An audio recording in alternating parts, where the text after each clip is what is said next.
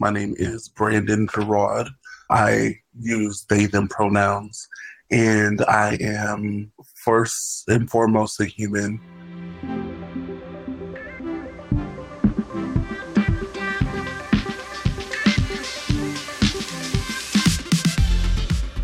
I am black, fat, queer, all the above.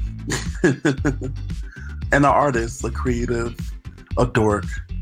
Yeah, here I am. I'm Sissy Siero. And today on Superpowers at Work, we're talking about inclusive language and how much it matters for our sense of belonging.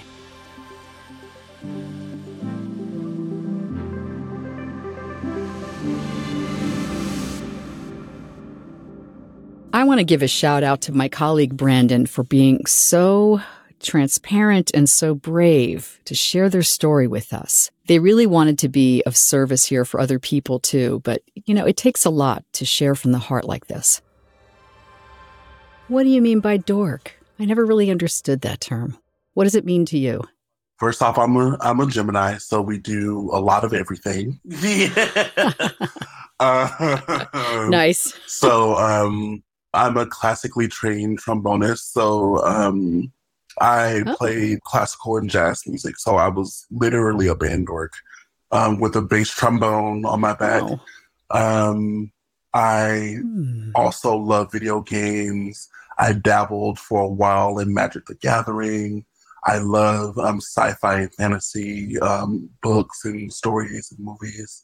So mm. you know, hmm. like it, you know, a little, a little bit of everything. Like I'm definitely. Ah, I didn't know you were a musician. That's wonderful. Yeah, yeah, that's where I started too. Really? Yeah, yeah. I still, I still am. I just don't have as much time to dedicate to it as I would like. Instrumentalist or um, vocalist? Singing. Yeah, starting when I was about, you know, well, I don't know, in my teens, I guess, taking lessons, classical lessons as well, and then I realized the opera world was not going to be ready for me, so I should not do that. So uh, then I got a guitar, and it was, you know, that time in the world where that's that was what was happening.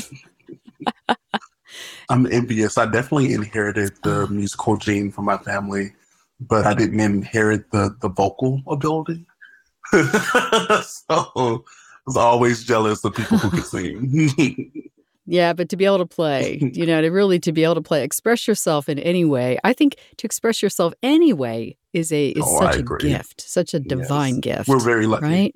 There's there's a magic in storytelling in all forms, and I personally, as a person who's a creative who loves other creatives, I feel that we have the most impact in changing the world. Brandon was always the highlight of our marketing meetings at Siero Media, always bringing joy and heart, even over Zoom. What pains me is to hear how that respect is not always extended back to them. It's really sad, but like I, I walk through the world knowing that there's very few places where I'm going to experience belonging.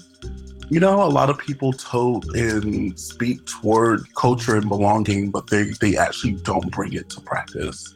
And of course, me being so hyper marginalized, you know, like I'm not only queer and feminine and a non binary person, but you add the the extra layer of me also being black and being dark skinned. Like it's you know, mm. it creates a very unique experience where, um, yeah. yeah, I'm I'm hyper visible and also invisible at the same time.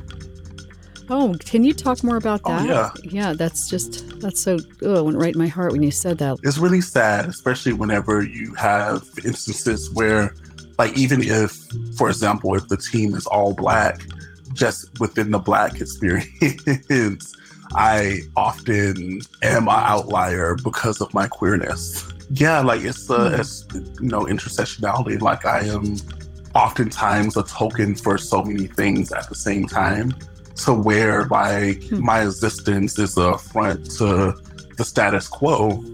But at the same time, like, because people don't want to acknowledge or oftentimes don't want to acknowledge true like belonging and inclusion you know, like mm. it, it makes my experience in particular like very, very awful.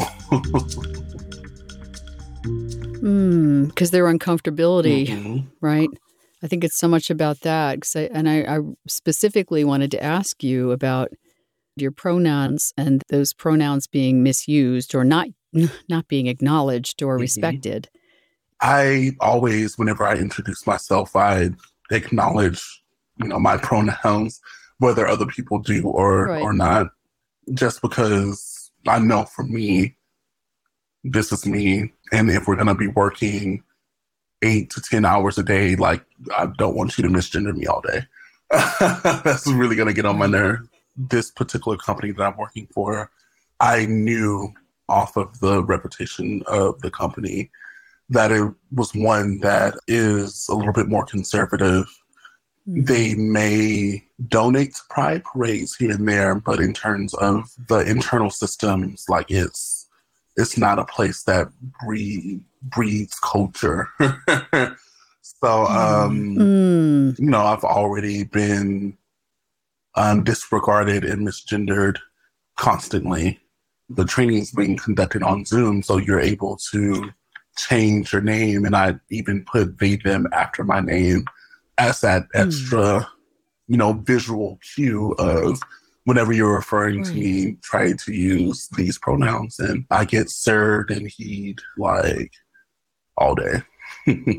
so that's been festive. I am so sorry that you're you're experiencing that. I truly am. I you know, and it's it's it's so interesting to me that people can still be unaware or uh, as I like to say purposefully oblique to these very very important distinctions. Mm-hmm. So you said that people are doing this like a lot your team. Do you correct them? Do you talk to a manager? How do you how do you navigate that in a job? Well, at this point, it's very much quiet correction whenever it happens. Someone will say, say, you know, Brandon, he, or like his sir. And I would just, you know, politely remind, it's like, hey, my, my pronouns are they, them. Because there's this, this misconception of all non-binary people reacting violently towards being misgendered, which also, mm. if they do, is probably because you know they're they've been microaggressed all day or for a while. Mm. so it's not like right, this, this right. is you know right. happening in the vacuum. but um right yeah like it's right now i'm trying to wear the smile and do it politely, quietly. But to be honest, just looking at the organization and based off of even past experience, like I I doubt that there's there's gonna be many that or anyone that could advocate for me higher up. So hmm. it's it's just gonna be an experience that I have to shoulder. Well, I hate to hear that. What would you say? Like, so for people who are scared to say the wrong thing, mm-hmm. what would be the best etiquette coming from your perspective about asking people about preferred pronouns? Because some of this is just very basic and we have to let folks know. Yeah, absolutely. So um, I think it's really important to re examine how we approach, how we introduce ourselves and introduce other people, whether it's a verbal, one-on-one meeting, a meeting like amongst people. Even whenever I was a recruiter and we did hiring events, I advocated for pronouns on the actual name badges. So people would feel comfortable whether they had pronouns that were not aligned to what they were assigned to at birth or not. And, you know, for the people who are scared, there's nothing wrong with saying, hey, hi, you know, hi, Sissy, nice to meet you. What are your pro- preferred pronouns? As easy as that. Or if you get it wrong, oh, I'm so, I'm so sorry. And correct yourself. like even yes. I, as a non-binary person, like I misgender people all the time. Like it, it happens. when did you first realize that you wanted to identify as they them? It was The pandemic.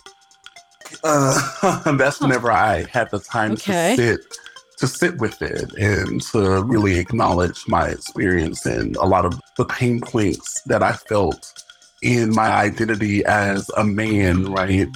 Trying to create this new example of something that I had no connection to. It, it was really hilarious because during the lockdown, I went and I logged into my Tumblr.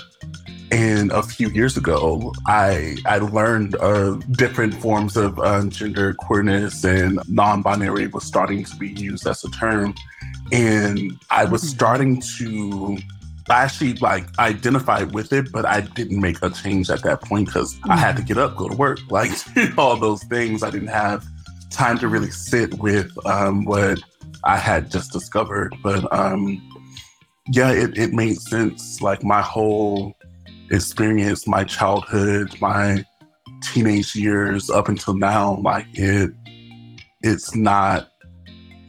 It's not binary. I'm not binary. Mm, yeah. Yeah. So um yeah, it was it was the Hmm. the pandemic actually having time to sit with myself to where I was like, yeah, this this doesn't fit.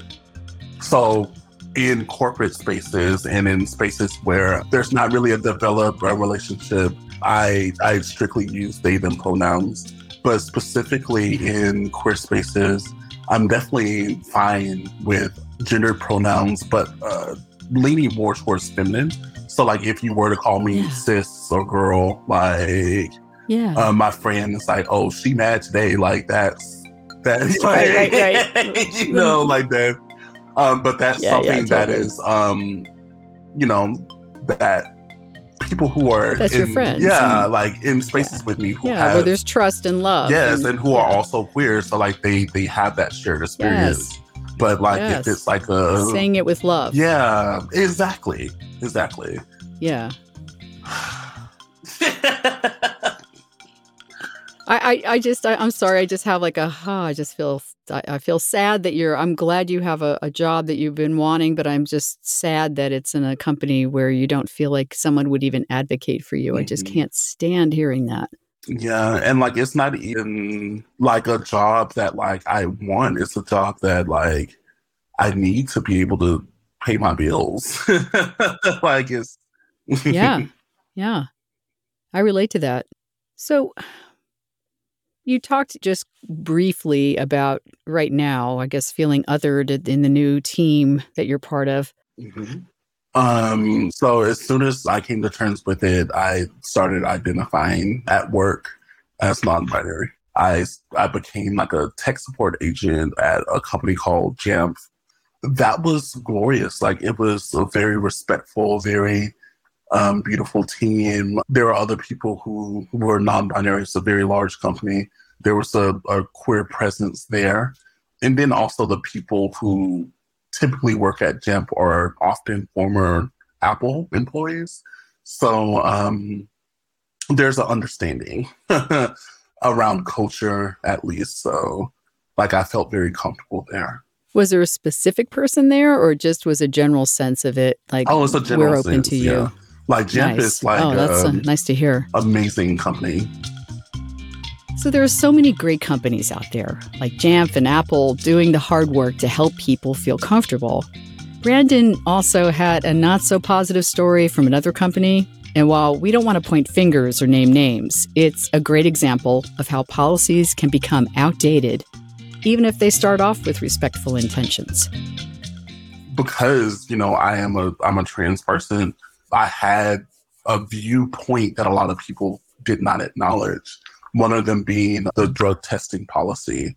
Their their policy is if you fail the drug test the first time, um, you have to retake it, but it, it has to be supervised. And the person supervising you has their their gender marker has to match the person that they're supervising. And you know, me being a, a trans person in community with other trans people, especially binary trans people, I was like, that's that's a problem. Like, what about people who have not changed their gender markers yet? Like, I know Right. a lot of people who, like, you will look at them and you will think that they're cis, and like whether they have passing privilege or not, like that doesn't matter. This is this is a person who identifies as a man or a woman, and you know because of systematic oppression, mm. they they they can immediately change their gender markers. So how why are we like faulting them? Why are we making an experience where not only they are uncomfortable, but also the person who is observing them is uncomfortable. right. like, right. Yeah, right, right. Yeah, like it's it's it's a weird, um, antiquated policy. There's no reason for that. Yeah, so I was like the only person to, you know, raise my hand and say, um, this isn't right. And like there was um a I forget her name, but she was like, Thank you. Like I've been saying that for years, but the directors were not listening to her. And did they listen? Did they listen to you then? How was that received and what happened? To my knowledge, there's not been a change of the policy. However, like there are, you know, things that I voiced where I did see change, but I'm not sure if they they made an amendment to that policy at this point. I, I can't tell you how I appreciate you talking about all this because these are the specific problems that people are dealing with all the time. And again, as you said at the beginning, and as we all know, there's a lot of pretending and posturing mm-hmm. to make that change, make that cultural change. Let's all wave those pride flags. Okay, put them away. Exactly. We're in July. Right. What do you feel like what, from from these experiences and do you have strategies, you know, around creating an inclusive work environment, mm-hmm. you know, that you've experienced? It really depends on my role. Like whenever um, I have more of a senior position. So whenever I was working in HR or whenever I was a manager, I made it a point to demonstrate and lead with em- empathy and understanding and read up and just be versed on the experiences of many different people. Like there's like there's so much I learned in being a leader. Like that's whenever I learned about like fibrosis and like it's like, oh my God, this is happening to your body. Yes, take an extra break. Like, you know, like Yes, exactly. um, so like it is so important to to lead with empathy and, and understanding. So like whenever I actually have the power in my title, I I know and see it as a responsibility to wield it to where I'm creating space for not just me to ascend and to have power or to get my bonus, but for mm-hmm. the people that I'm leading to be happy because when they're happier, they're going to perform better. Huge thanks to Brandon for sharing their experiences with us. Respectful pronoun use and inclusive language are vital for workplace belonging. And these stories remind us why. Big shout out to our amazing crew producer and sound designer, Ray Kantrowitz, our fantastic assistant producer and communications expert, Ilana Nevins, and our mixing and mastering wizard, Samantha Gatzik. And don't miss out. Give us a like and make sure to subscribe to Superpowers at Work on your preferred podcast platform. It's a small ask, teeny tiny. I'm Sissy Siero. Be well